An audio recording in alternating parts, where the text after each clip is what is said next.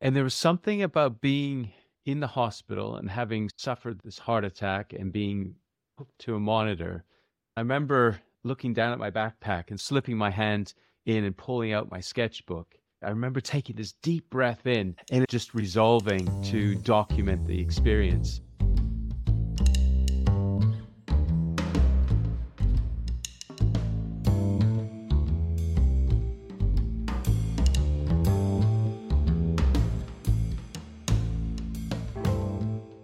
Hello and welcome to the SneakyArt Podcast. I'm your host, Nishant Jain.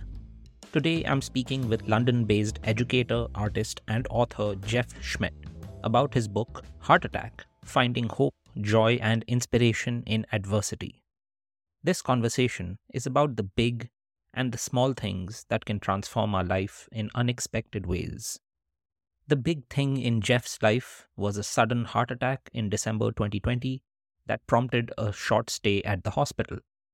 The small thing in Jeff's life was his spontaneous decision to grab a little bag just as he left home that night. Inside it were his sketchbook and art supplies. Jeff speaks about the isolating experience of being on a hospital bed during early COVID. He shares the mental, physical, and emotional turmoil of this experience we talk about how drawing helped him find inner peace and a connection with the people around him.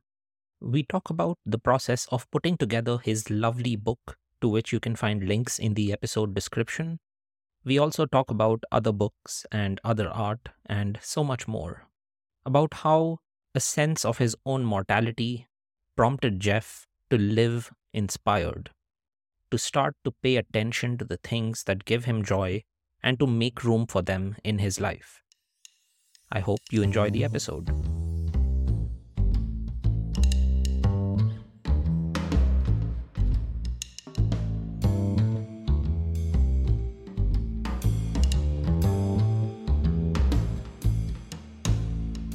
Good afternoon, Jeff, and welcome to the SneakyArt Podcast. I am absolutely delighted to speak with you today. Oh, thanks for having me, Nishant. One of the unique pleasures of having your own podcast is that you get to decide how you're going to do things and you get to go into a subject in any way you like, in any style you like, and talk about things to any level of depth that you like. Hmm. Uh, there is a point of curiosity from which I want to start, and then we can go a little back and forth and yeah. uncover the rest of everything around it. But uh, after a heart attack, you're in the hospital recovering, and in the middle of this, there is a sketchbook and art supplies. So, yes. how did a sketchbook come into this mix? Oh, great question. Uh, so, um, I mean, I've always loved creativity. I've loved art and sort of drawing, sketching, uh, but it's sort of fallen off uh, the wagon, and other parts of life had taken over.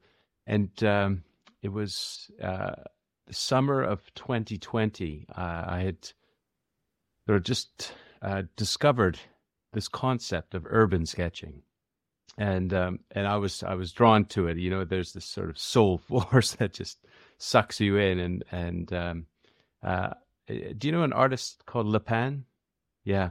So I I uh, I came across one of his his courses on uh, Domestika, uh, and it just um, uh, I was just really interested in his his his approach. Um, and so that just kickstarted getting back into art and uh, i just started carrying my sketchbook around with me.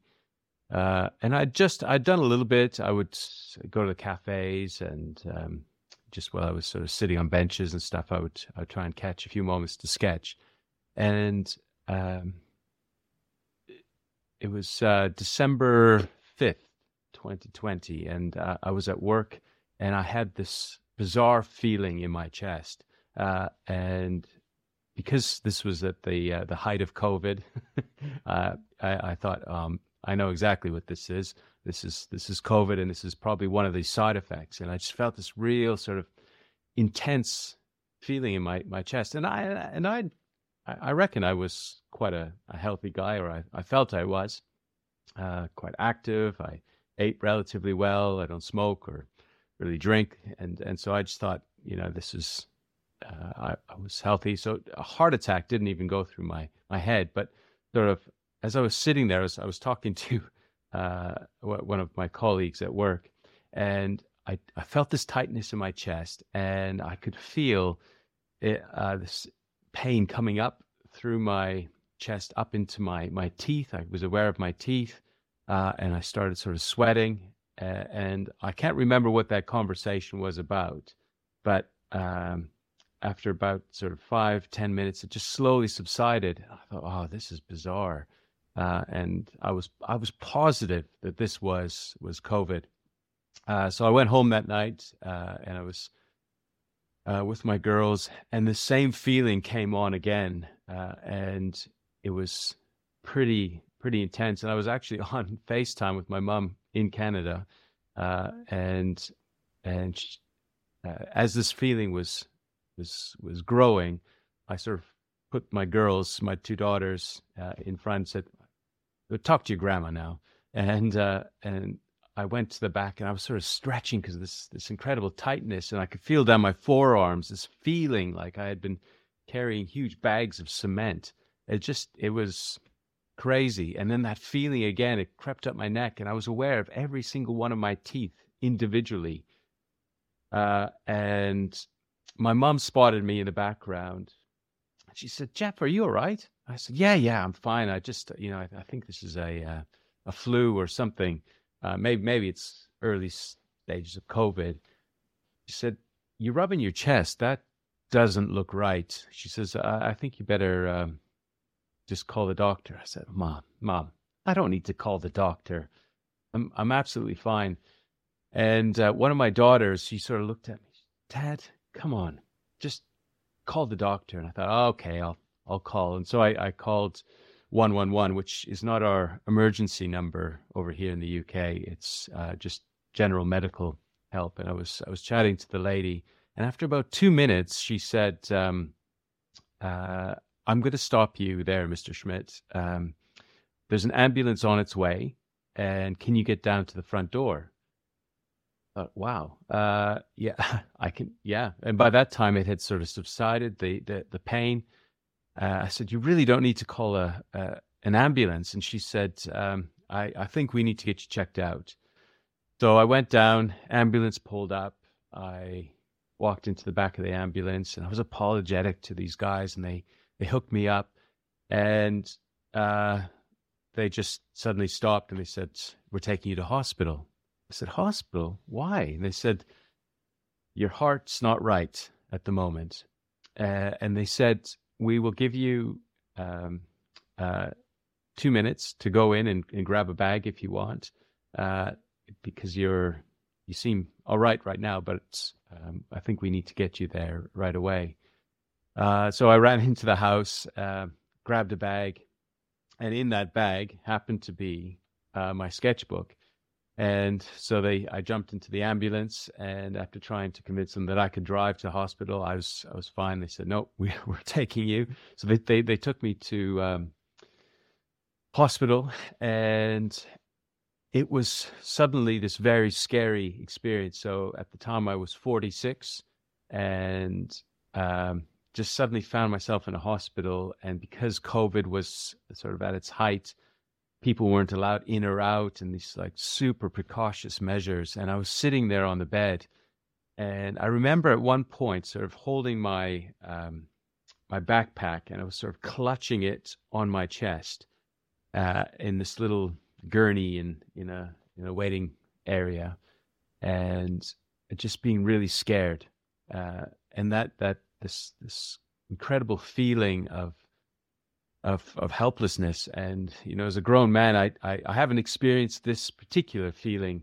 Uh, I can't remember the last time I felt anything like that, but it was just I was really quite scared. And I remember when the doctor pulled me in to his office, he was sort of um, a young guy. He had sort of beads of sweat sort of pouring down his own forehead. He was obviously way overworked. It was like really intense, and he sort of pecked away at the the keyboard uh, and then sort of looked up and pushed his glasses up his, his nose and sort of stared me in the eyes and said, Jeff, you've had a heart attack, uh, likely a series of, of heart attacks.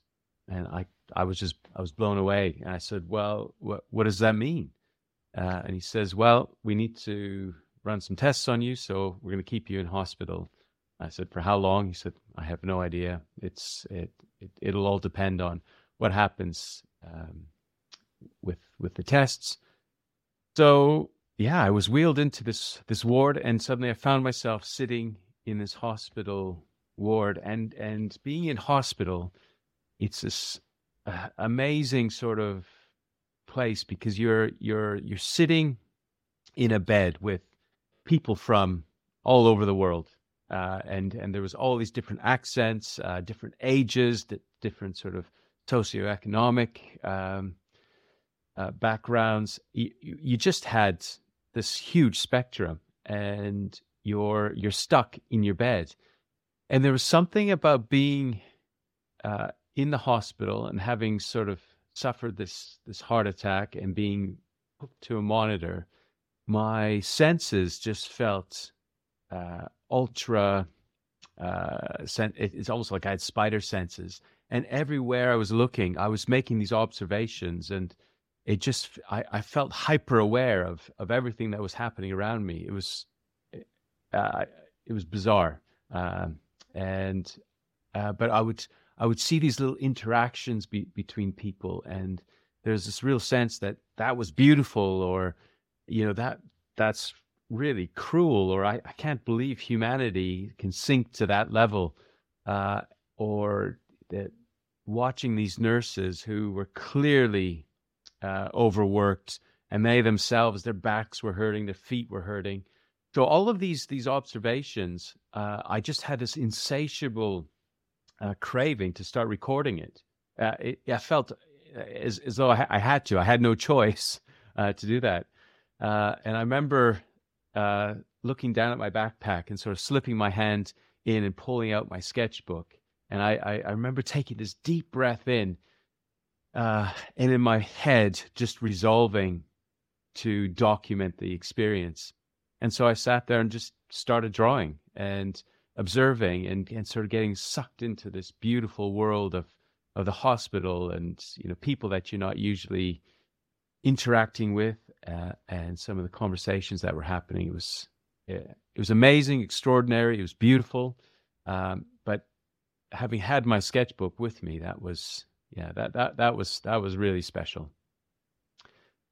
And and you know, as I was drawing, I, I, remember I was sort of I just did this this sketch of the ward that I was I was in, and the nurses they they make your their way around from bed to bed doing their their rounds, and one of the nurses came over and she she spotted, and I was sort of just finishing the my finishing touches with with the watercolor uh, on it, and uh, she just she exclaimed, "That's amazing! Oh, I, I can't. Is that me? Is that me?" I said, "Yeah, yeah, it is you." Uh, and she said, "Oh, can can I take this and just show some of my colleagues?" I said, "Yeah, absolutely. Go ahead." So she she grabs this um, the sketchbook and she disappears from our our ward. Uh, and it was about 20 minutes later, she came back with this little group of ladies. And so they, they, they came in and they were all excited. And they said, Do you know, no one has ever taken the time to capture what we do here. Uh, and they said, We've, we just shared it on the, on the hospital intranet. And, and, um, uh, everyone's commenting, everyone's commenting on it. And it was just, you know, it, it, was such a simple little gesture, a simple little sketch, but uh, it was really powerful uh, in the way it it it gave value to the people that were being sketched, uh, and you know I, I, found that same experience over and over as I drew various different people coming and going from the wards, different people around the uh, uh yeah. when I went from place to place, I was just trying to to capture those moments and document that experience. So that's how my sketchbook uh, ended up in the ward with me. That's really, I mean, we were just talking about how we like to carry our sketchbooks everywhere with us yeah. as sketchers, but that's quite a story. And how remarkable that you happened to pick up your sketchbook that day in the two minutes you had to pick yeah. up a small bag of possessions with you. And I'm picking up on so many points in this story, like uh, because it's early COVID, I'm reminded now, you know, when we look back, all of this blends into one kind of singular period of uh, dysfunction in society and our personal lives. But, you know, Yeah. early COVID, there was such a fog of uh, misinformation and confusion and just lack of understanding about how COVID Mm. operates and what it means to be infected. So, so much of it, like, so much of anxiety was also locked into not knowing what's ahead and what this experience is going to be like. I remember uh, writing something in my journal or at the time that before COVID, before the pandemic struck, I think I was immortal. And as the pandemic came in, I realized that I'm not immortal.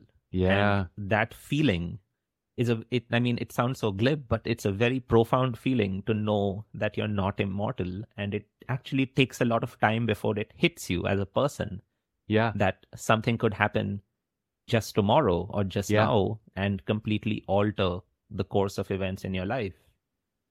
And this is also what I was thinking when you described, you know, these first moments in the hospital ward when you have this sense that you're suddenly a very different person in a very different phase in life Mm. Mm. and you start becoming more observant of the people around you. Maybe you start uh, thinking about things with more care and consideration because you have this sense of impending uh, doom, of Yeah. some kind of catus, you know, some kind of uh, end of life thoughts about what what could happen Yeah. in your in your coming days. Yeah. Well, I, I think I think these these brushes of um, with with death and brushes with um, your mortality, it's it is so powerful. Uh, and yeah, yeah, y- you you described yourself as as immortal, and and I think I I really felt that way. You know, in in so many different aspects of my my life, I felt immortal and you know sickness and failure and, and all of those things you know that's that that's not for me. That's that's for those other people.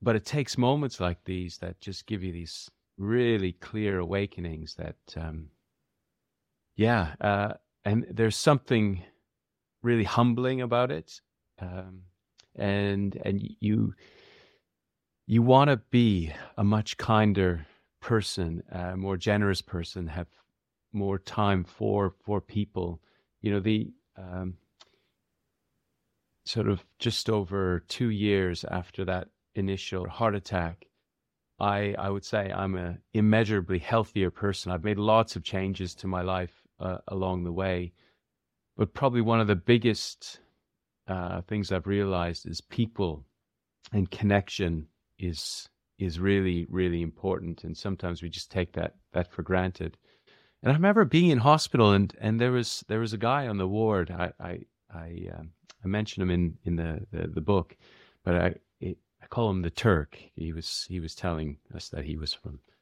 from Turkey, uh, and um, it was really just fascinating study of of human psychology. At at first, he was just really just overly generous and kind with his his comments. You could see he had like a a lengthy uh, list of ailments under his just everything you could imagine. He was a very unwell, well man, and he just kept calling, using the call bell and just ringing and ringing for these nurses to come over. And he got louder and louder, and ruder and ruder. And I just I felt this sense of real indignancy inside me just rising up. I, I couldn't understand how a man who was getting so much help and so much kindness could start to move to this space of it, it was almost disgusting the the way he was treating people. And you could you could see the the the the people in the ward around him their whole demeanor shrinking and you know withering away. Uh and it, just observing humanity like that in these in these really intense pressure cooker situations is is fascinating. Yeah, yeah. T- tell me a little bit about this hospital experience because again, this was early COVID, so there's a lot of immediate isolation. There's a lot of unknown fears, Yeah, and I mean, you're immediately cut off from your family. I, I Yeah. expect uh, visits were either heavily restricted or not even possible. yeah, yeah, that yeah they weren't they weren't possible, uh, and you know I, I referred to that that um, that moment that I was waiting for the sort of this the the judgment for from uh, the um, the doctor on on what was what what had gone on with with me, and that sense of of of fear, and that feeling happened a, a, few times. One of the, the tests that I was waiting for, I ended up being in, in hospital for six days. And one of the tests that I was waiting for was an angiogram. And uh, they, with that, they sort of make this tiny little incision in your wrist and they send a little camera up your arm and into your heart. The most extraordinary sort of uh, experience to, to have someone do that and have a look around in your heart. But before that, they had sort of wheeled me into this room, and it felt like all 19. It, it was like a, a James Bond uh, villain's lair, you know, just really cold, stark lights. And I was on my own. There was no one else around me. And this just this deep sense of sort of fear. So I, I went through these these emotions that that were really wide sweeping. And and it was even in that moment I was I found myself just I wanted the safety of of people and even some of the the wacky uh, ward mates I'd had up in the the ward. I I would have done anything just to be with them again or my wife. I just wanted to have her there with me. Uh, and you know, and and being in that, getting that angiogram. Sorry if I'm I'm digressing a little bit here, but this this was uh, that that was a crazy experience because they, they, they went and had a look around and they found one little area in my heart where there was this sort of plaquey bit built up. And they said, it's just in this one little area. But if we don't do something about it, there's a chance we could have another heart attack. And so uh, I said, well, what, what is the options? And they said, well, a stent. Would you like a stent? And uh, I, I said, well, uh, you what what is a stent, and you know, tell me a bit about it. So I found myself having to make these decisions right there and then on this this little bed, and um, you know, after sort of weighing everything up within the matter of five minutes, I said, "Yeah, go for it," because I didn't want to go through this again. And so they they explained what what would happen is they were going to insert a balloon in this little tube that they'd sent up my blood vessels into my heart, and that balloon they would inflate it, uh, and and that would stretch out this metal little mesh thing that would sort of keep the, that area of the vessel open. But when they did that, they said it would feel like you were having a heart attack again because they block the artery at that for about 10 seconds.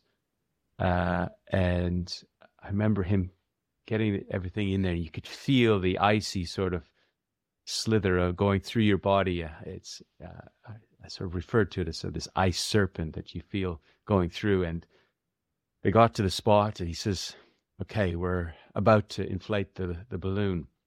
And sure enough, I could I could feel that intense uh, sense of of pain overcoming my uh, chest again, the tightness, and I I was gripping the sides of my tables. I remember sort of that that white knuckle experience, and I felt that pain, and then it just eased, and it was done.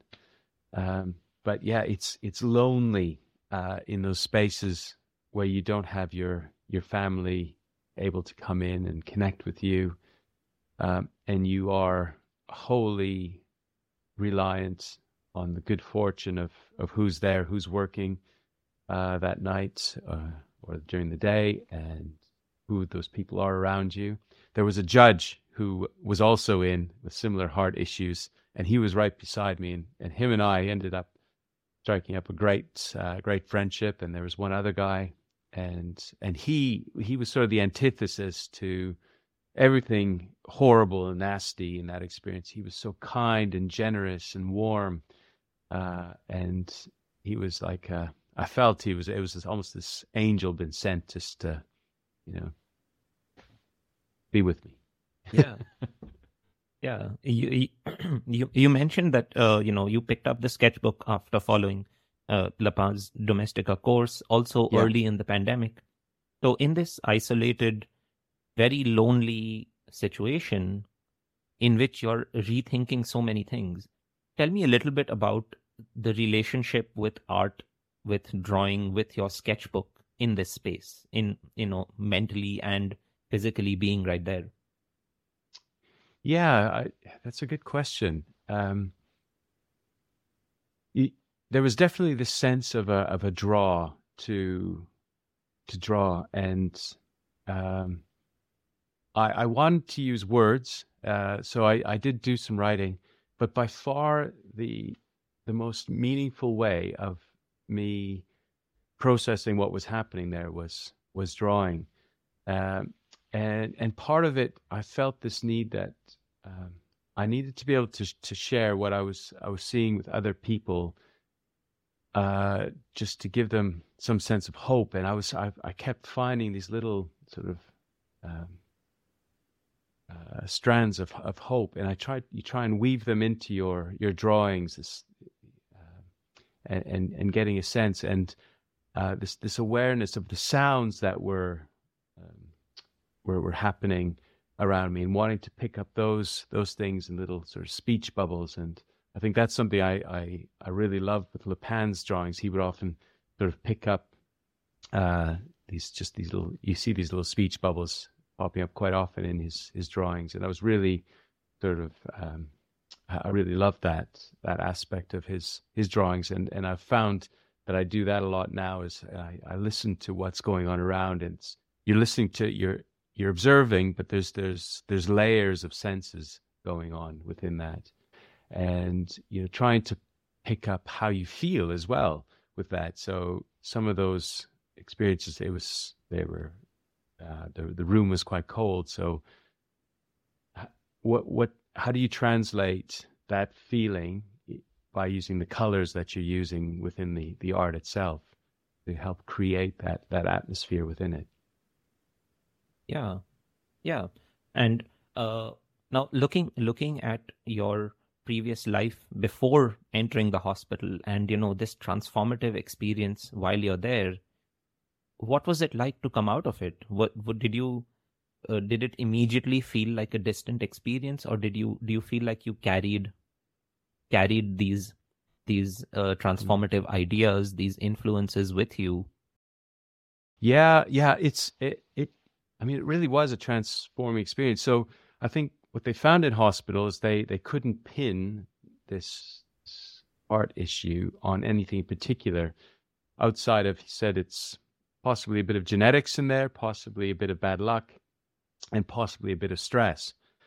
Uh, and so you you leave you leave hospital uh, and you you get back home and the, the the first the first phase is it's just recovery. Your your body just recovering from this trauma that's been inflicted on it, and it's and so you you you sit uh, a lot and just sort of there's lots of thinking time and soaking in in time. And I've always been quite a, an active person on the go, uh, and as much as I I love the idea of reading, I I just never get get down to reading uh, as many books as I want to, but in that time after that, because I was I was at home, uh, it I was given the chance to to read, and I was diving into books that were sort just uh, allowing me to process what was going on. So I think that recovery time after there's a lot of processing time,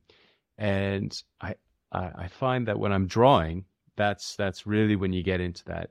You, you start to process, and you I don't know if the same happens with you, but when when I'm out somewhere drawing, uh, you you're you're sort of lost in this other world, and it feels like you know an hour could slip by, and you have no idea where it's gone. You're just you you've been so deep in your thoughts, processing as you're drawing and and observing the world. Uh, is yeah. it the same for you? Uh, well, no? I think I'm a I'm a chronic overthinker so I have so many thoughts running through my head normally that I found drawing is the only time that my brain does not think about 10,000 things at the same time. Yeah. I found that, like, I, well, I go out to draw and I tend to be a little self conscious in public spaces. But that feeling of, uh, of self awareness only lasts as long as I touch until I touch the pen to the page. And as soon as I do that, it's uh, like you described, like it's again, it's a space outside of time. You're Yeah. not aware of the passage of time and you're not aware of so many things. Like you're not aware of your personhood in the same way or your Yeah. concerns and your trivialities in the same manner anymore. Suddenly, these problems of the page, these problems of what you're trying to look at, and this act of interpreting it into two dimensional form on your paper, these become the concerns. These become the overarching things that I'm, Mm. problems that I'm trying to solve. And I lose sense of other concerns around me. I lose sense of uh, just, uh, you know, what time it is, how I feel in this weather while at the same time maintaining this hyper awareness of my Mm. environment. So, one of the things I started doing very early, once I really started to enjoy urban sketching, was that I stopped uh, being plugged in. Like, I wouldn't listen to music while I'm drawing. Mm. I decided that I really just want to be here and Yeah. listen to these ambient sounds, overhear the conversations of passers-by. And it makes for such a more immersive experience when I allow myself this space that otherwise seems almost impossible to permit yourself to do.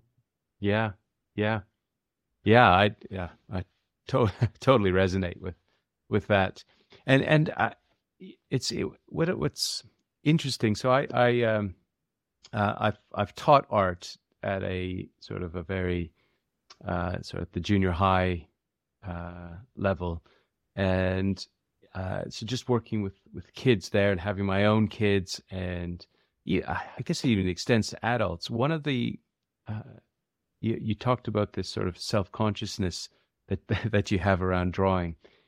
Uh, it, I mean, it's such a widespread thing, and and I think there is this this barrier of trying to get past this space of uh, I need my art to look exactly like what I'm drawing, or it has to be perfect in some way, and and getting beyond that. And I think working with kids, that's definitely you you have the the older you get, the the, the harder it is to, to take those those steps. And so many adults I talk to say, "Oh, I could never do that." Um, and one of the things that I, I sort of resolved to do quite early on in this um, uh, this sort of urban sketching process is just I need to put myself out there and and just just go for it. Uh, I I think if you don't do that, you miss these opportunities and um, I think whenever I see people out drawing or sketching, I'm really drawn to them, and I, I you know, if if it feels right, I'll go up and have a conversation with them and chat to them, and and I always think it's really cool when people are are sketching, and I think, well, actually, that's that's probably what people feel when they they they see me out sketching. So, do I have anything to worry about? Uh, no, I, I I don't think I do. I, I agree with so much of that. Like, I also have this feeling about other sketchers that I see in public spaces. I think it's such a nice thing they're doing. I make sure to try to peep into their sketchbooks as I walk by. And if I can make eye contact, then I do give them like a sense of approval from my end for what Yeah. they're doing. And but again, when I'm drawing, I feel the same way. Like, what an odd thing to do this is. And everybody must be thinking, what a strange person and i've got to make myself discreet i've got to camouflage myself if i can i try to be as inconspicuous as i can be in Yeah. these public spaces now uh, doing this is a bit of my personality it's it's just these things these uh, burdens that i walk around with other people are less self-conscious and that works for them really well yeah, and it's interesting how we make our personality work for us in different ways. Like I've I- I've found over time that this habit of trying to be inconspicuous has led to the development of a unique way of drawing a unique perspective Mm, in my art. Like I, Yeah. I would never draw from the first place that occurs to me to draw from, because usually that's another spot that someone else has thought about to take pictures Ah. from, to watch from, or maybe Yeah. there's another artist already there. So because I don't want to be conspicuous, I end up circling my area of interest and looking for inconspicuous spaces Mm. And in the process of doing that, I find second or third or fourth points of view, which are yeah.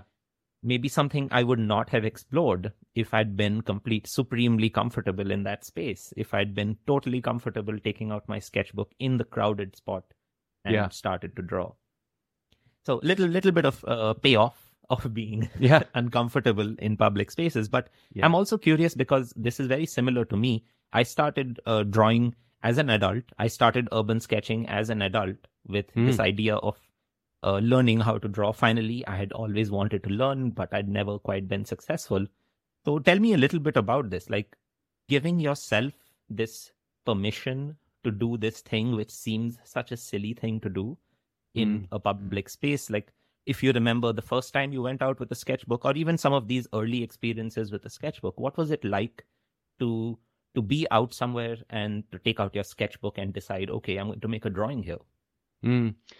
I, I think there's something really exciting about it. You know, this this sense that you're, uh, you, you think back to you know some of the uh, the impressionists and the post impressionists who, you know, they really got out and they were they were trying to capture light and how that played on objects, and you know they had to work quickly so that they they didn't miss these these atmospheric effects playing on on something or trying to understand the uh, shapes that, that that are made by by objects um, uh, the, the the changing perspectives and how do you put those all together in in one one painting? It's that's always sounded really romantic to me and really exciting you know that the thought of putting your easel on your back and heading out somewhere with with uh, oil paints and and trying to capture that and I think urban sketching is is a bit like that. It's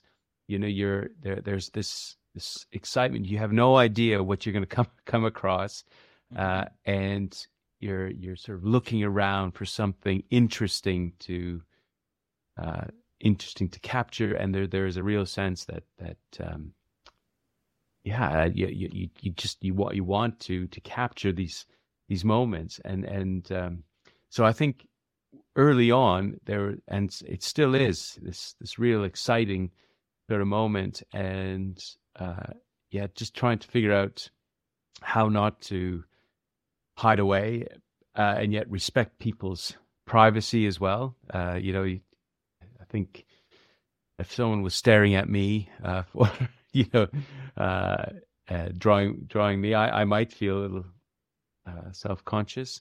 And so um and again, this is you know one of the things that I really loved that Lapin did um, is he would often he often goes up to people once he's drawn them, and he gets them to sign uh, Mhm. the the drawing that he's done, and he intentionally makes that connection, and and so I've tried to do this more and more where I've I've drawn someone, I just I share it with them, and and uh, it takes sometimes takes uh, putting on your brave pants and uh, going in and do this. But I think more often than not, it's you, it starts these really lovely conversations. Yeah, yeah, so true. I'm also thinking about just this idea of making space in all, you know, everyone leads busy lives, no matter Mm. uh, where they are socioeconomically speaking. Everybody's life is busy. Everybody's hours are Mm. accounted for, and especially as an adult, it's it really takes a supreme effort of will to carve space in your day to Mhm. take on a new hobby, to work at something that you may not feel that you are gifted uh, since since a young age at, or something that you are still learning to do, something that you're an amateur at. So it Mm. takes so much to take on something new like this. Yeah. And now you're sketching outdoors in public with a sketchbook. so tell me a little bit about this because I mean you decided to do this before uh, the heart incident. So Yeah. you were already trying to make a space in your professional life to bring some art into it, to bring Yeah. some kind of indulgence of your hobbies. So tell me a little bit about this situation with your work and this decision to find room in your day. Mm. So I yeah I'm um I'm a deputy head, so that's like a vice principal uh, at at a uh, prep school here in the UK, and um yeah, there's there there is lots. It, it, that's always busy. Uh, it's you're you're running from the beginning of the day to the end of the day.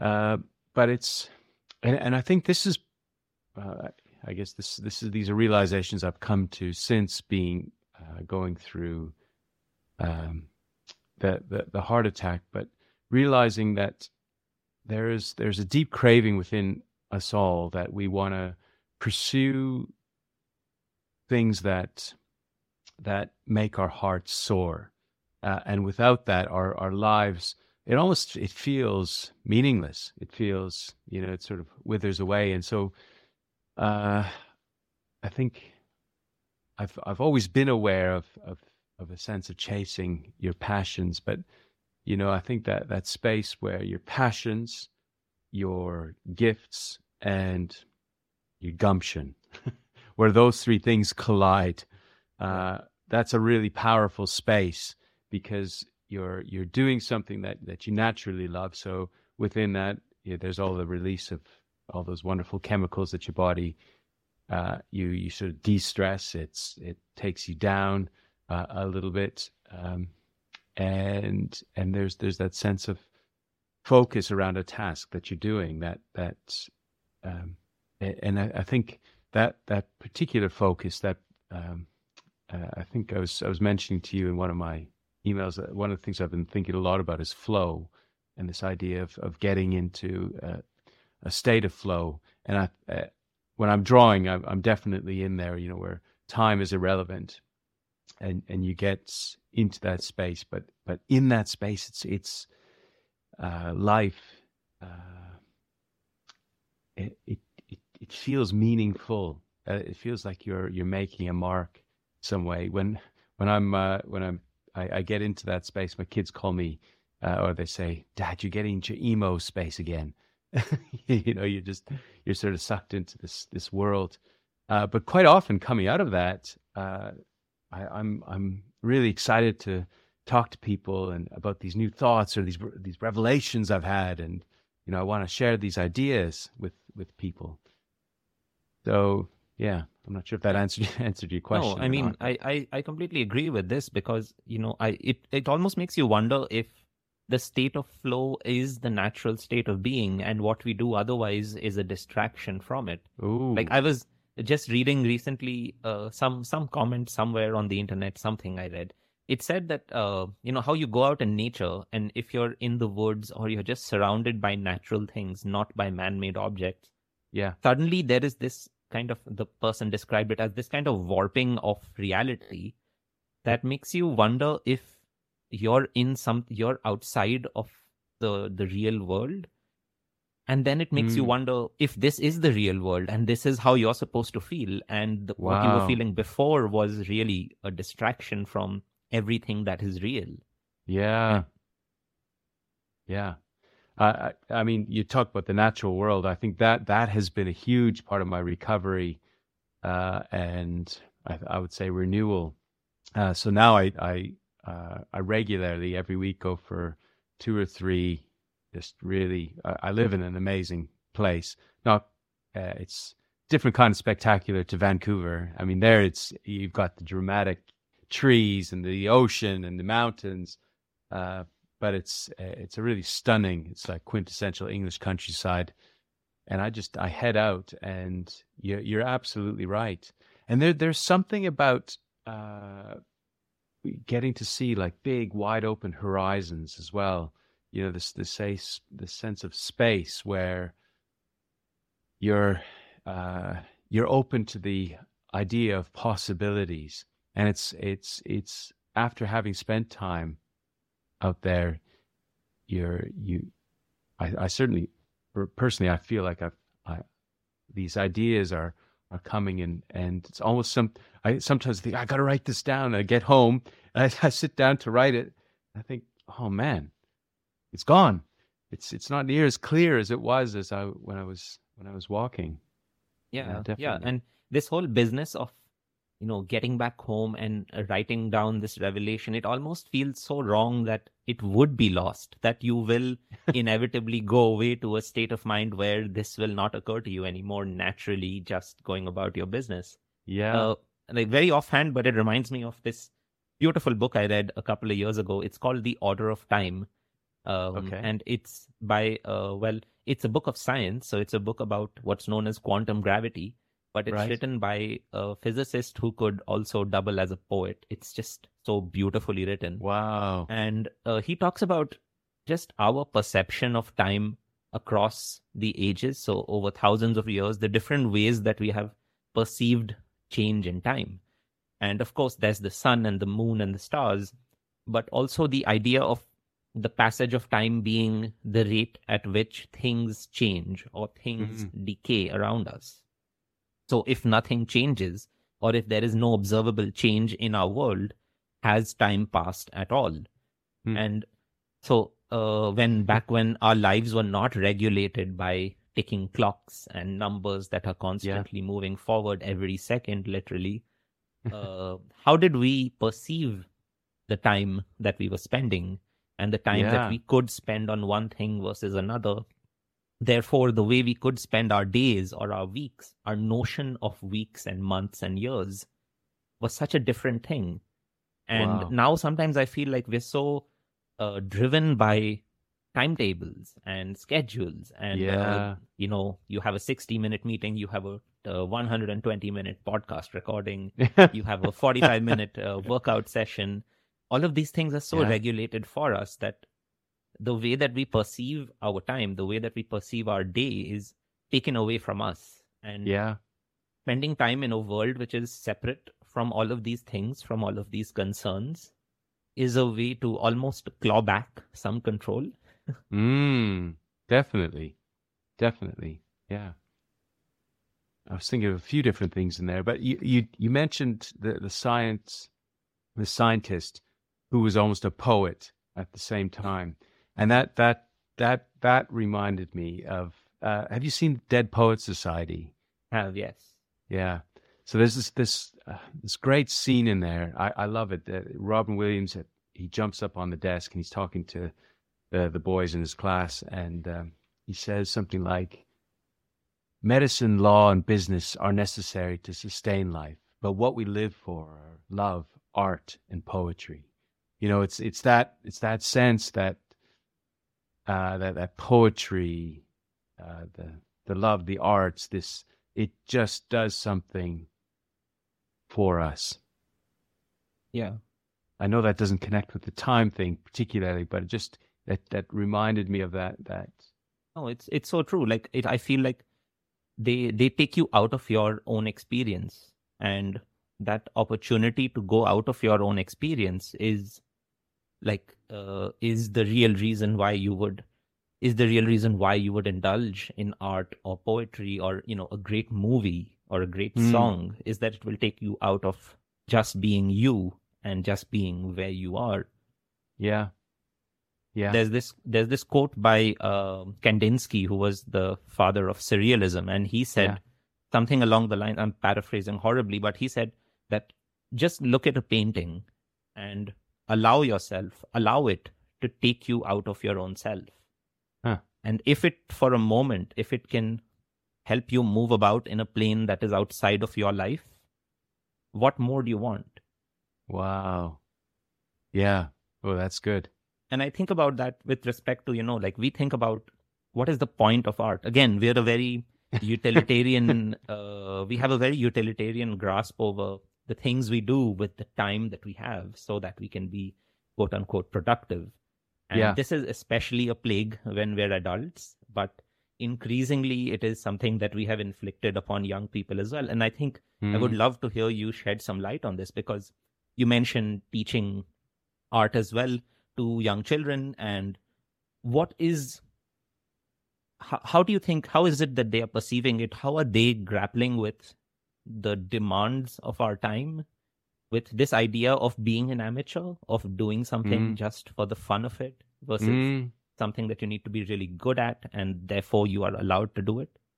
yeah oh gosh this this is you're you're you're talking about one of the the big sort of the battles bugbears that i had i remember there was this moment when i was teaching art uh, i got so fed up with the children sort of drawing something. It wasn't quite right, and then they'd go back and they'd rub it out.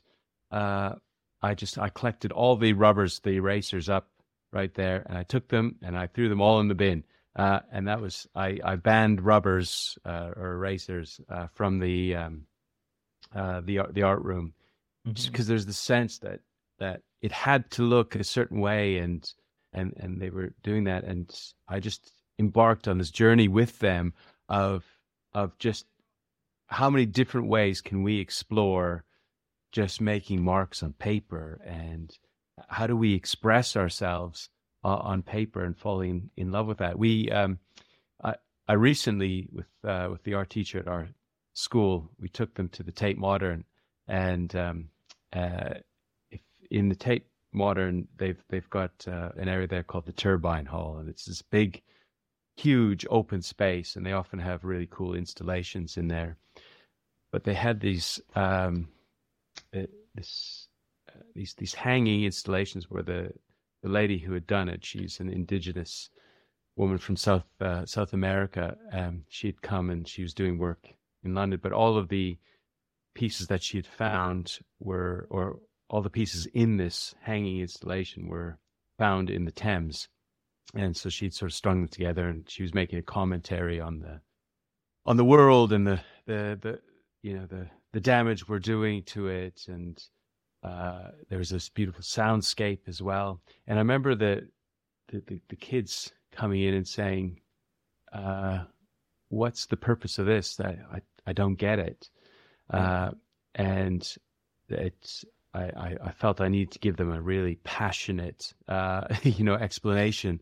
So I just I I went for it and I gave them sort of this really passionate explanation of the earth and and how we were feeling about that. And there was this there's happened to be this guy uh, that was sketching uh, around there, and I went and uh, I went over to him. I said, uh, "Excuse me, we're a we're a little school group. I can see you're sketching here, and you're absolutely loving it can you come talk to our kids about sketching? And it was this great little moment where he came over and he had this this sketchbook and what I loved in his sketchbook, every page was uh, it was very different. There wasn't a particular style and we just started chatting to him with with all the kids and and him his name was Callum. He was from Dundee and he was uh he was doing his masters in illustration and this this great little sort of conversation that that opened up a world to them that he was just doing this because he just wanted to explore the world and and have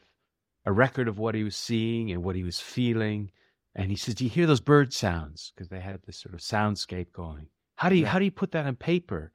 Uh, and what was remarkable is after this the kids they they sort of spread out and they were devouring the drawing. We spent an hour there before we had to go into the Cezanne um, exhibition, and they didn't want to leave. They were so uh, I've I've there, there was something about being inspired by the person, the, the people around you, and almost feeling what they were doing. That opened up this this freedom to them. That you know, this is this is about uh, a feeling and wanting people to feel as a result yeah. of art.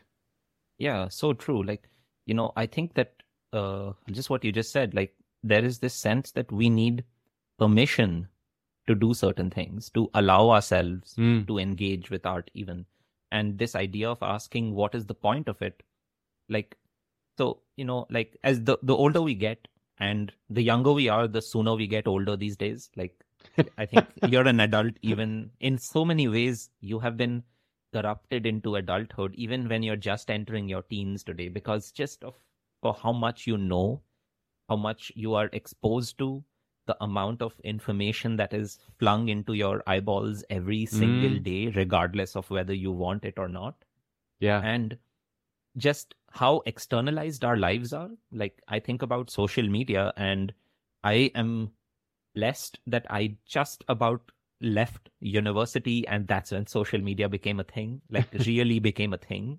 Yeah. And so I consider myself so lucky that I spent so many years in when I was in school, middle school and primary school and high school, in which there was no sense that the things that I wanted to do with my time were something that should conform or should be worthy of bragging on this platform where Mm. an infinite number of people might see it and i would want to solicit their likes and their comments and their retweets or their shares yeah. but this is what young life is now like you Yeah. so much it's so difficult to get this virus of other people out of your mind Mm. what would somebody think of what i'm doing and if i cannot share it or if i cannot put it up somewhere as you know representing this brand that i am already Mm. is it worth doing with my time Yeah, yeah.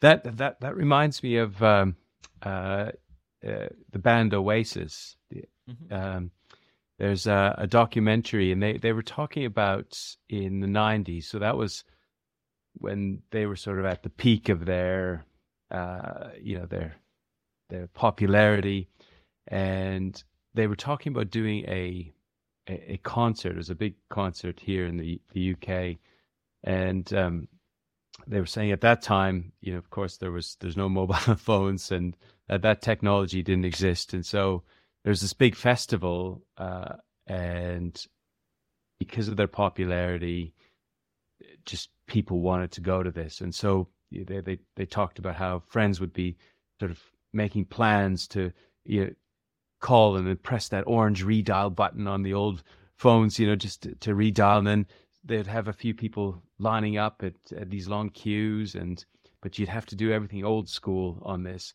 Uh, but then they go on to talk about the the concert itself, and and I found this really powerful. That um, they said at that concert where they had I don't know however hundreds of thousands of people, this massive thing.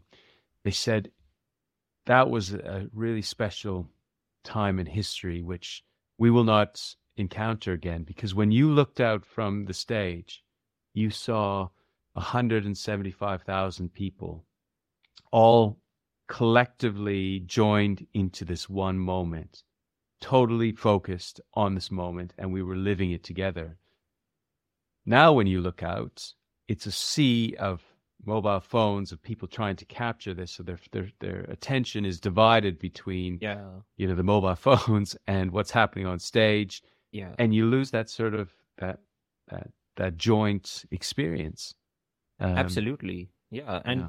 like even as the person you are cheapening your own experience. Some people are looking at this experience only through the screen of their phones some Yeah. people will not enjoy the experience if they cannot also talk about it and share it and capture that perfect moment if the moment is lessened if it was not also recorded in the perfect way on your phone Yeah. so that it could become a reel so that Yeah. it could become a Yeah. story or a tiktok Yeah, and this is what I mean by this virus of other people that what will people think? How can I speak it? How can I share it? It's Mm. infiltrated Mm. every thought in our minds, even the deepest ideas. The most there is nothing truly personal that you think is never for anybody else, and this this phenomenon itself just absolutely did not exist 20 years No. ago 20 25 years ago it's such a bizarre thing that is now in all of us like Mm. cannot Mm. not have it the, the idea of sharing it the idea of therefore Yeah, in one so way true. even whether you're seeking approval or even if you're not seeking approval just the fact that you have a reactionary contrarian mindset to other people even Mm. that is even that is Wow. a new thing even that is yeah. more than the nothingness that we had Yeah. before Wow. Yeah. Oh gosh. And I think about sort of um, wh- whether this is it, so the the idea of depression and anxiety that we have now, and uh, I believe that technology has a lot to answer for in that uh, in that area. And I suppose swinging this conversation back to art in a way, the the power of art is as something like urban sketching. It takes um, it takes you away from this sort of internal gazing uh, to an external thing, and you you spend time sort of looking out beyond uh, beyond yourselves. There's this interesting study that was that was done um, with uh, 75 year olds and above people, and they were um, uh, they were all feeling very lonely in their their care homes, and they they they reckoned the answer was to take them out on nature walks, and so they they took them out on these these nature walks, and as they were walking around, they asked them to take selfies. This was part of the assignment is for them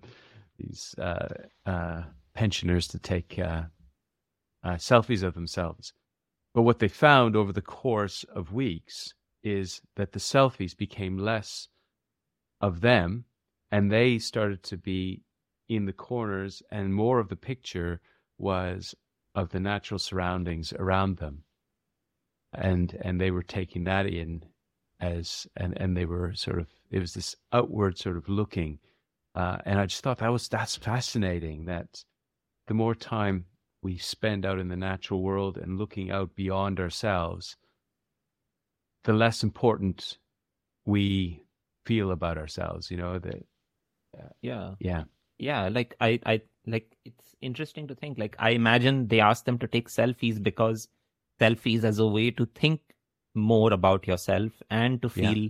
good about your self image and to feel that you are worthy of you know i i'm just uh, conjecturing here but to yeah. feel that you're worthy of being photographed worthy of being at the center of some like literally placing yourself in the center of your world as yeah. a way to empower yourself or as a way to find joy in your world and what they were doing was the opposite of that as a way mm. to find joy and contentment that maybe it's not about me and maybe it's better to not be predicated on the self yeah, yeah.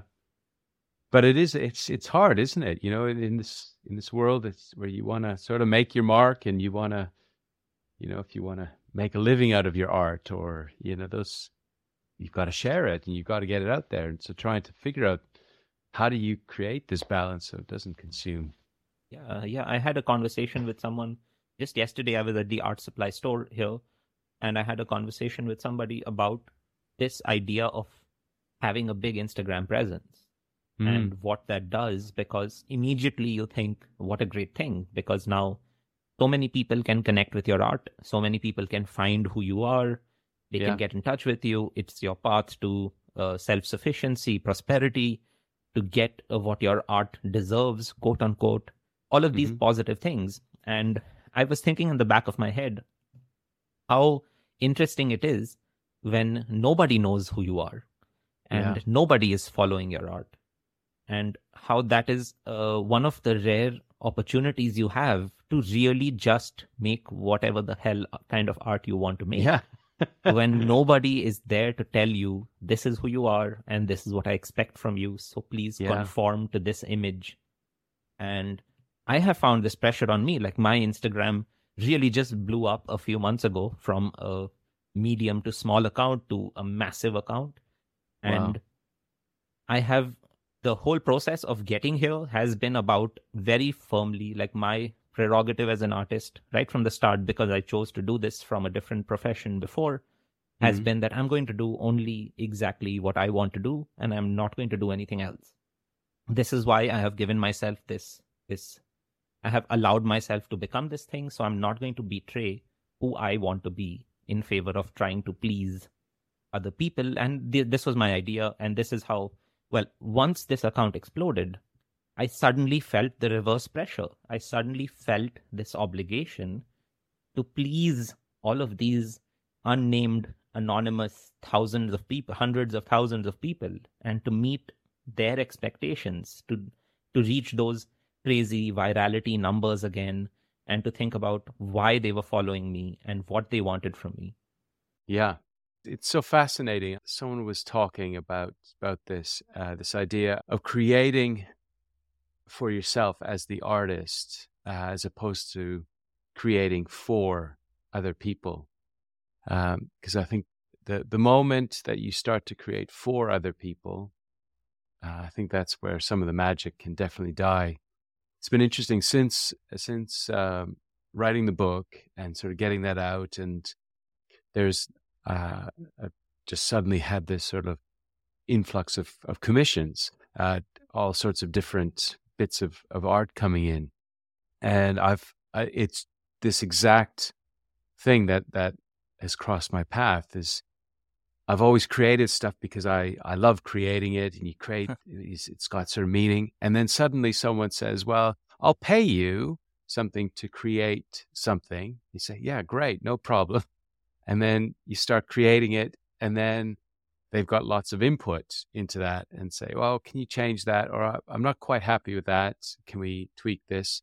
And you find you're on this, this sort of, uh, uh, uh this whole new treadmill of trying to create what someone else wants and what's going to speak to them and, and you feel in some way that you're possibly losing your magic so trying to to find that balance in there of of creating something that that feels from your heart you're creating something amazing and yet connecting with someone who uh, wants a particular thing which quite yeah. often they don't know what it is that they want yeah i that's exactly it like they don't really know what they want they have a vague sense of it and then we are trying to chase it like i've said this before on in a conversation that doing a commission the only honest way that i have found to do a commission is if i completely ignore my client and do like at least in the process of creation like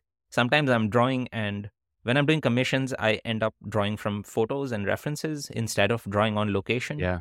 And just the act of doing that, it feels like I'm trying to imitate myself.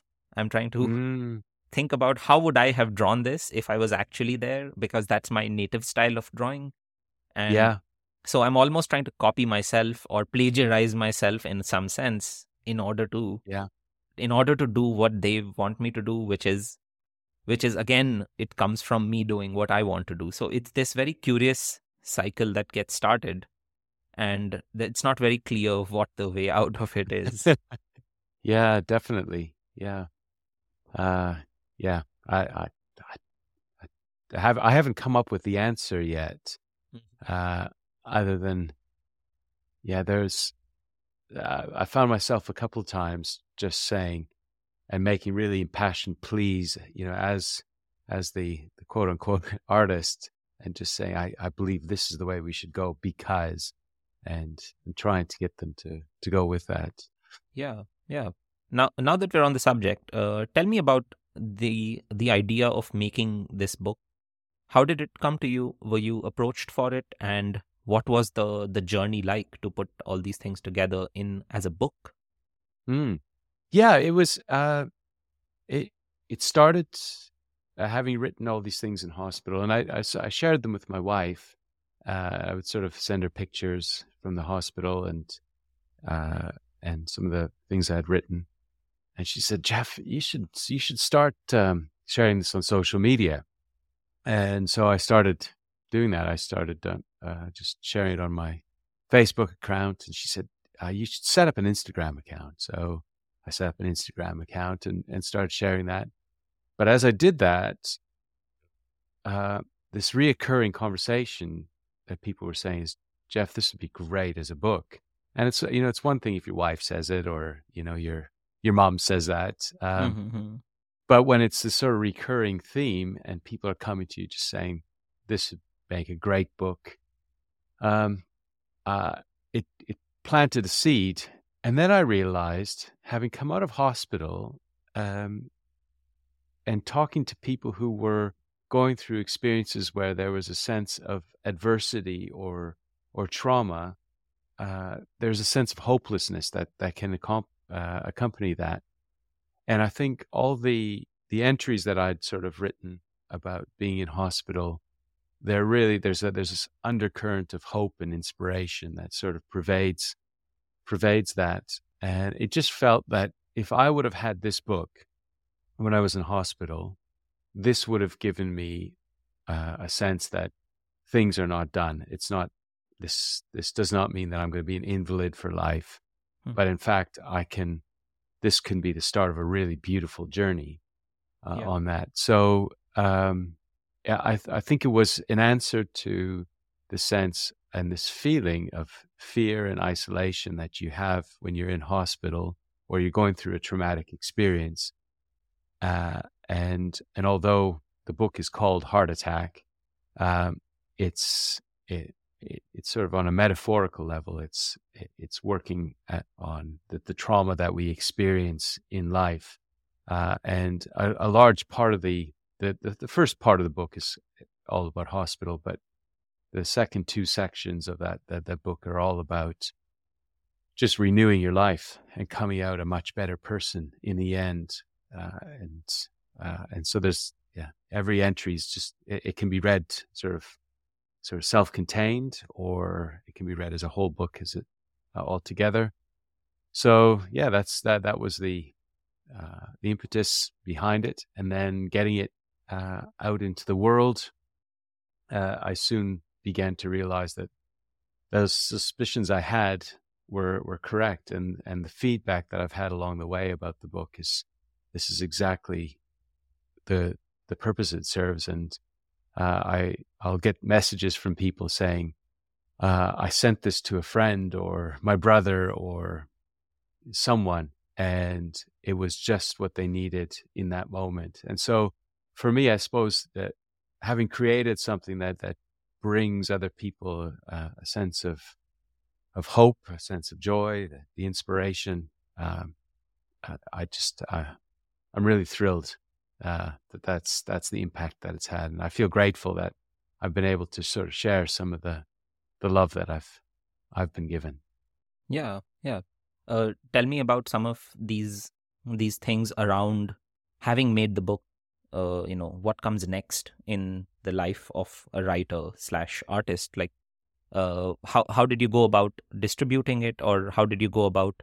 Uh, did you do any events around it, and what is the process by which people are reaching back to you about how they feel? Yeah, so uh, it was uh, trying to figure out how to do that. Um, I had sort of talked to a few different publishers with very little sort of uh, comeback, and then uh, through a particular company, they had suggested doing sort of self publishing the, the, the book. And so I looked at KDP, uh, the, the Kindle Direct Publishing, uh, and trying to go that way. And um, uh, this this guy I had been talking to about that, they had sort of helped uh, an artist get a book published, and uh, so I ordered a copy uh, just to see if that's I'd like if if it would work.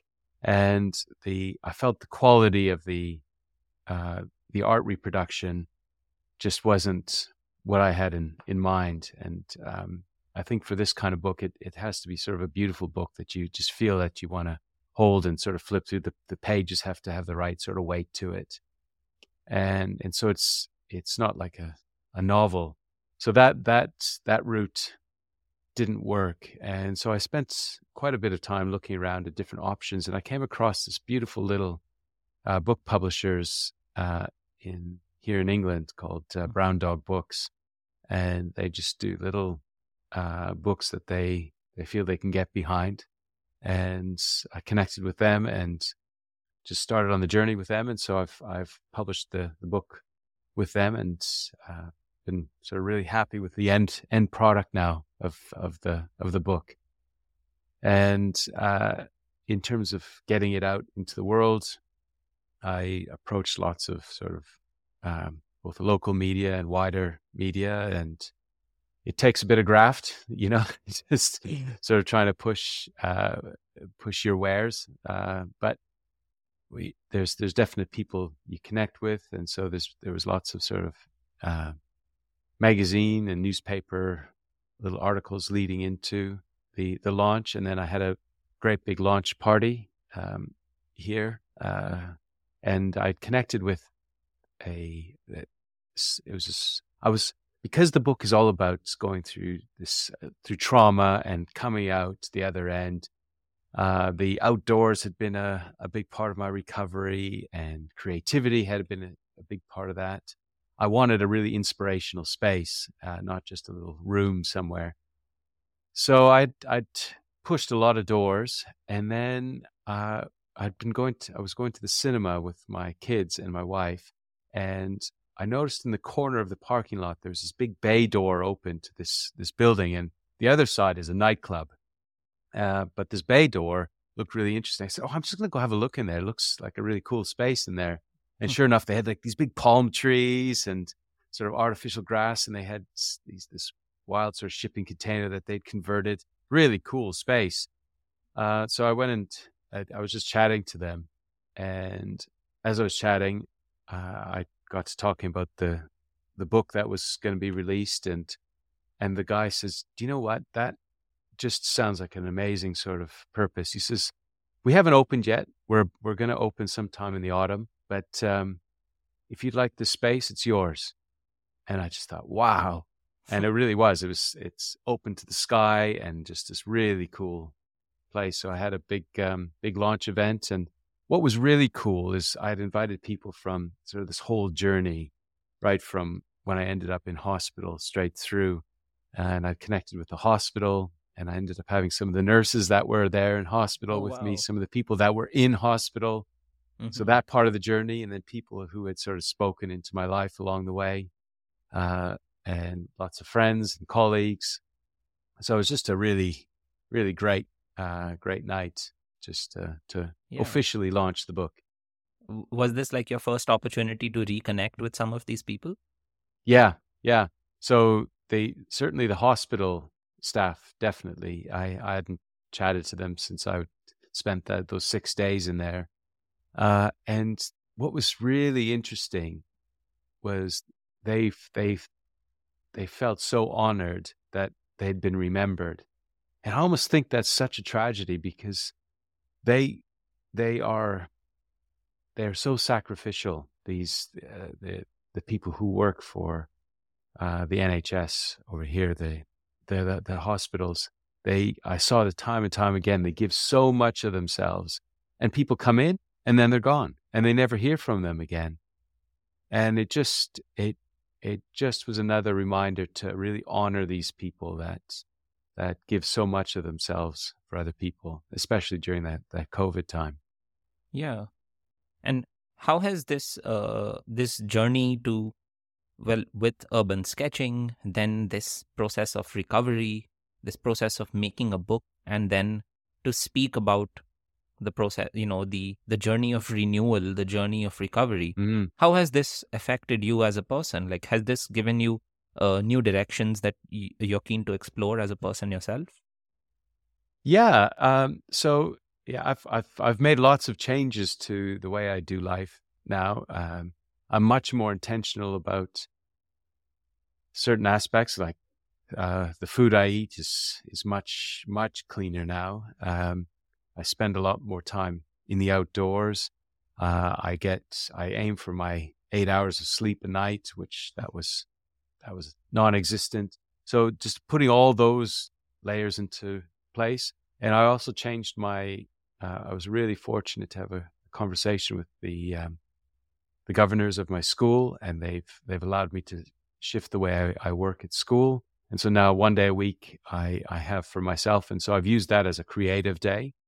And that's a day that I, I'm either drawing or uh, doing stuff around the book and reaching out to other people. Or now it's led into commissions. And it's been a really happy little uh, thing. And I'm, I'm, I'm enjoying the journey. Uh, and like we were talking about before, I'm, I'm trying to figure out how to balance doing things just because I love it, uh, and also doing the, the commission aspect of that, where you you're trying to meet someone's needs.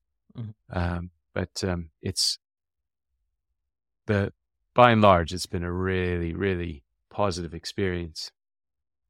Yeah. Um, yeah, the the uh, I've been working with uh, a hospital trust over here to sort of rework their their cardiology uh, department, and it's just it's uh, you know when you're you're you're you're doing something, you feel like you're doing what you're meant to be doing. That's what I feel like I'm uh, the space I'm in right now. That that's beautiful, um, and it brings me sort of to a last uh, subject, which I think could have also been my first question to you. Uh, uh, Jeff, what does it mean to live inspired? I noticed this is in the footer of your emails, and uh, tell Yeah. me a little bit about just just what what it means to you and how you're implementing this. Yeah, so it's um, it it comes with this uh, this idea of a postscript. So P.S. Live Mm-hmm. inspired. Uh, and I uh, this has sort of sat at the back of my mind for for years. Uh, when you the old days when you used to write uh, pen and paper letters, uh, uh, I remember the little postscripts with someone would write P.S. and then P.S.S. And these, it always felt to me like these were um, final thoughts.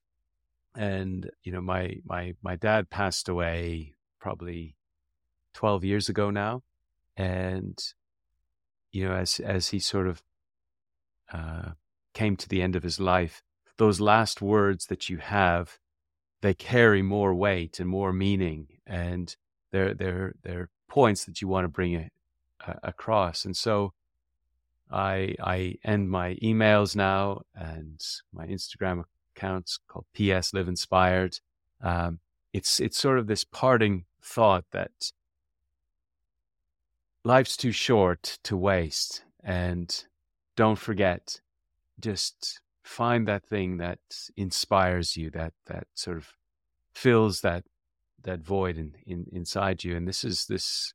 Um, it's a sense of of appreciating the world around you and and, and growing a sense of awe, I guess. Um, and whether it's it's taking time to notice just the small little details, the small little gestures. Someone opens a door for you, uh, someone does something really kind for you, or maybe it's these really big, grand things that you spot in the world around you, big ideas about humanity or living well whatever it is, just find those things that that help us to live well. And it's it's uh, P.S. Live inspired, and just a reminder, just to go back to the goodness of life. Yeah, that's that's beautiful. Uh, tell me about some of these things. What are some of these things that have inspired you over these last couple of years of COVID world, and uh, that contain that the things that inspire you today to carry on? Yeah. Oh gosh, uh, great, great question.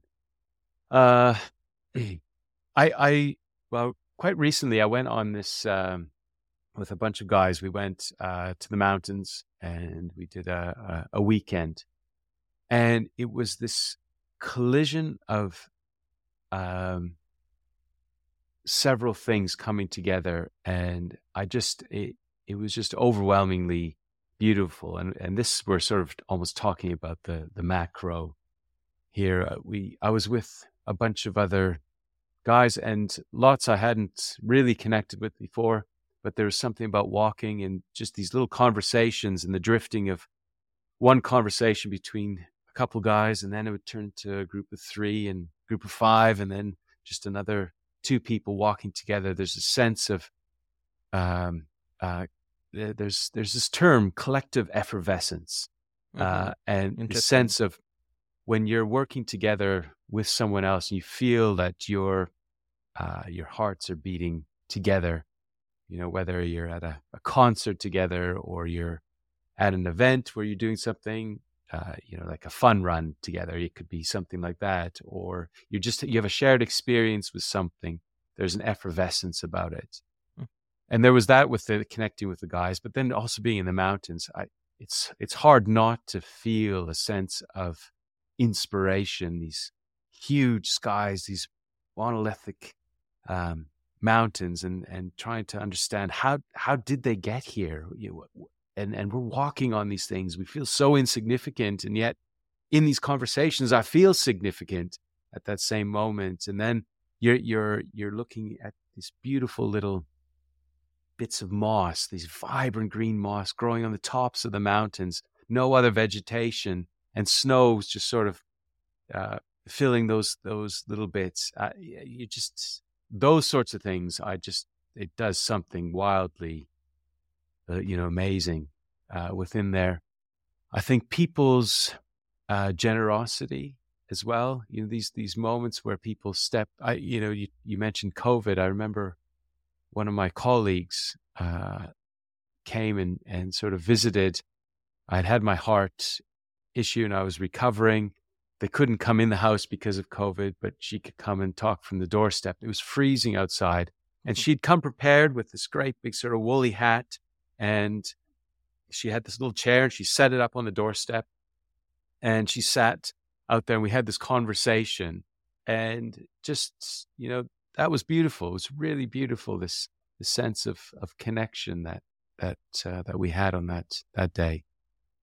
So, yeah, yeah, I, I think when I think about inspiration, it's it's things like that, and I think um, as this is sort of an art podcast, it only seems fitting to to talk about uh, art, and not only art that's that's sort of created um, as like a, a, a painting, but the act of creativity itself. And sometimes, you know, I go to into London and I walk around, and some of the buildings are extraordinary you know, the sense of just looking up and seeing these amazing sculptural buildings that, and just paying attention to some of the details in there. Um, right. That's, that's, that's amazing. Yeah. Yeah. And, you know, I feel like the recurring theme here is inspiration is really all around us. And yeah. we can find it really once we start looking and we yeah. allow ourselves to be inspired, to live in an inspired way. Yeah. So, can I ask you, Nishant, uh, what sort of things inspire you?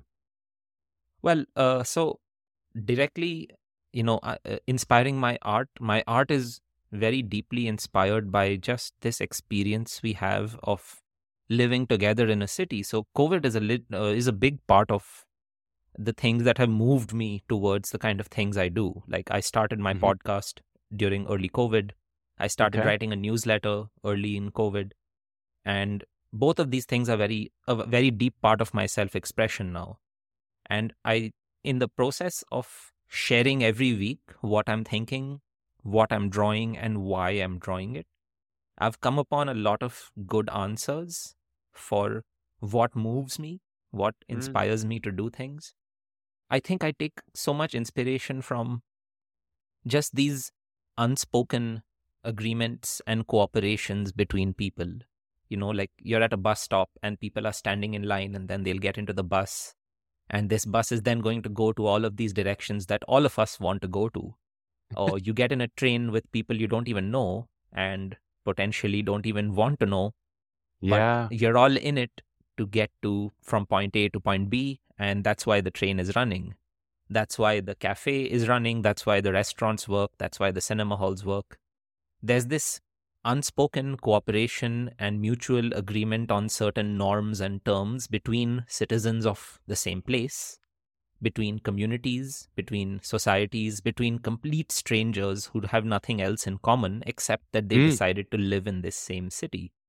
Yeah. And I find that is so fascinating. As an immigrant in most of the cities I have lived uh, in my life, certainly in all the cities I've lived in the last 13 years, I've become very conscious of this idea uh, that people are traveling through the world and we are looking for a sense of belonging. And yeah. that sense of belonging comes out of many different things. Like that sense of belonging can come out of holding a passport or a visa card for a certain place. It can also come out of having the same bus ticket or the bus uh, public yeah. transit pass so that you swipe on your way in and knowing that everybody uses this same thing and now I am part of this system. Mm. Sitting in the park and letting things happen, watching, really allowing myself to notice the world.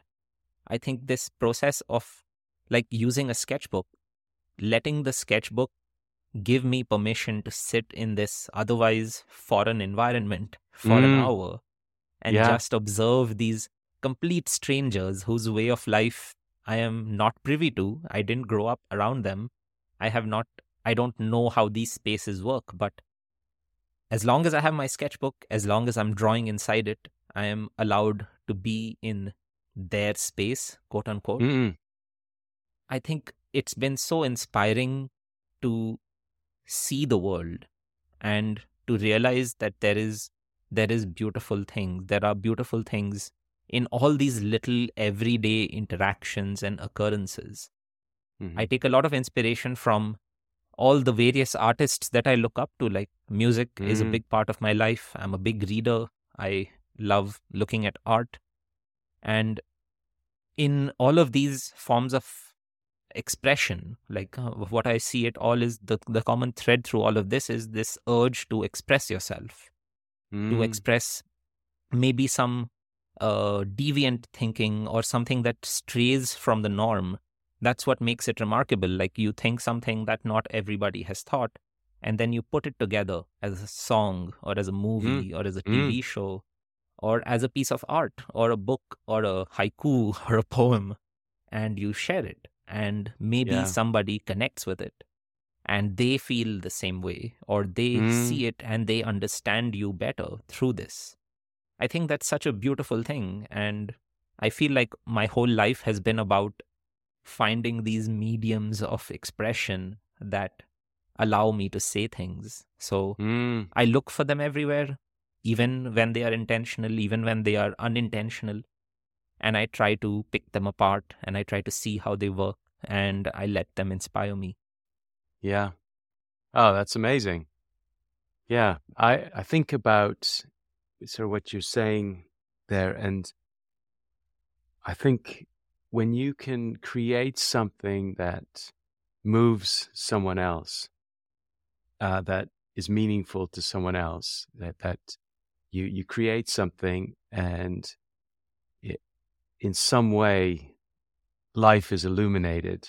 I think that's the, those are the, those are the times that bring me the greatest joy. Is when you you create something that taps into an emotion or a feeling or self worth, uh, and you're able to to conjure that, that up in some way. Indeed, it's the superpower of being an artist that we can do this sometimes in just an hour, Yeah. sometimes in even half an hour. And Yeah. it's worth doing just for that reason. Yeah, definitely. Wow. Oh, cool. Yeah. Well, thank you so much, Jeff, for this really illuminating conversation. I feel like I've learned so much. And thank you for sharing this incredible experience of your life with me. Oh, it was my absolute absolute pleasure. Uh, thank you for having me on.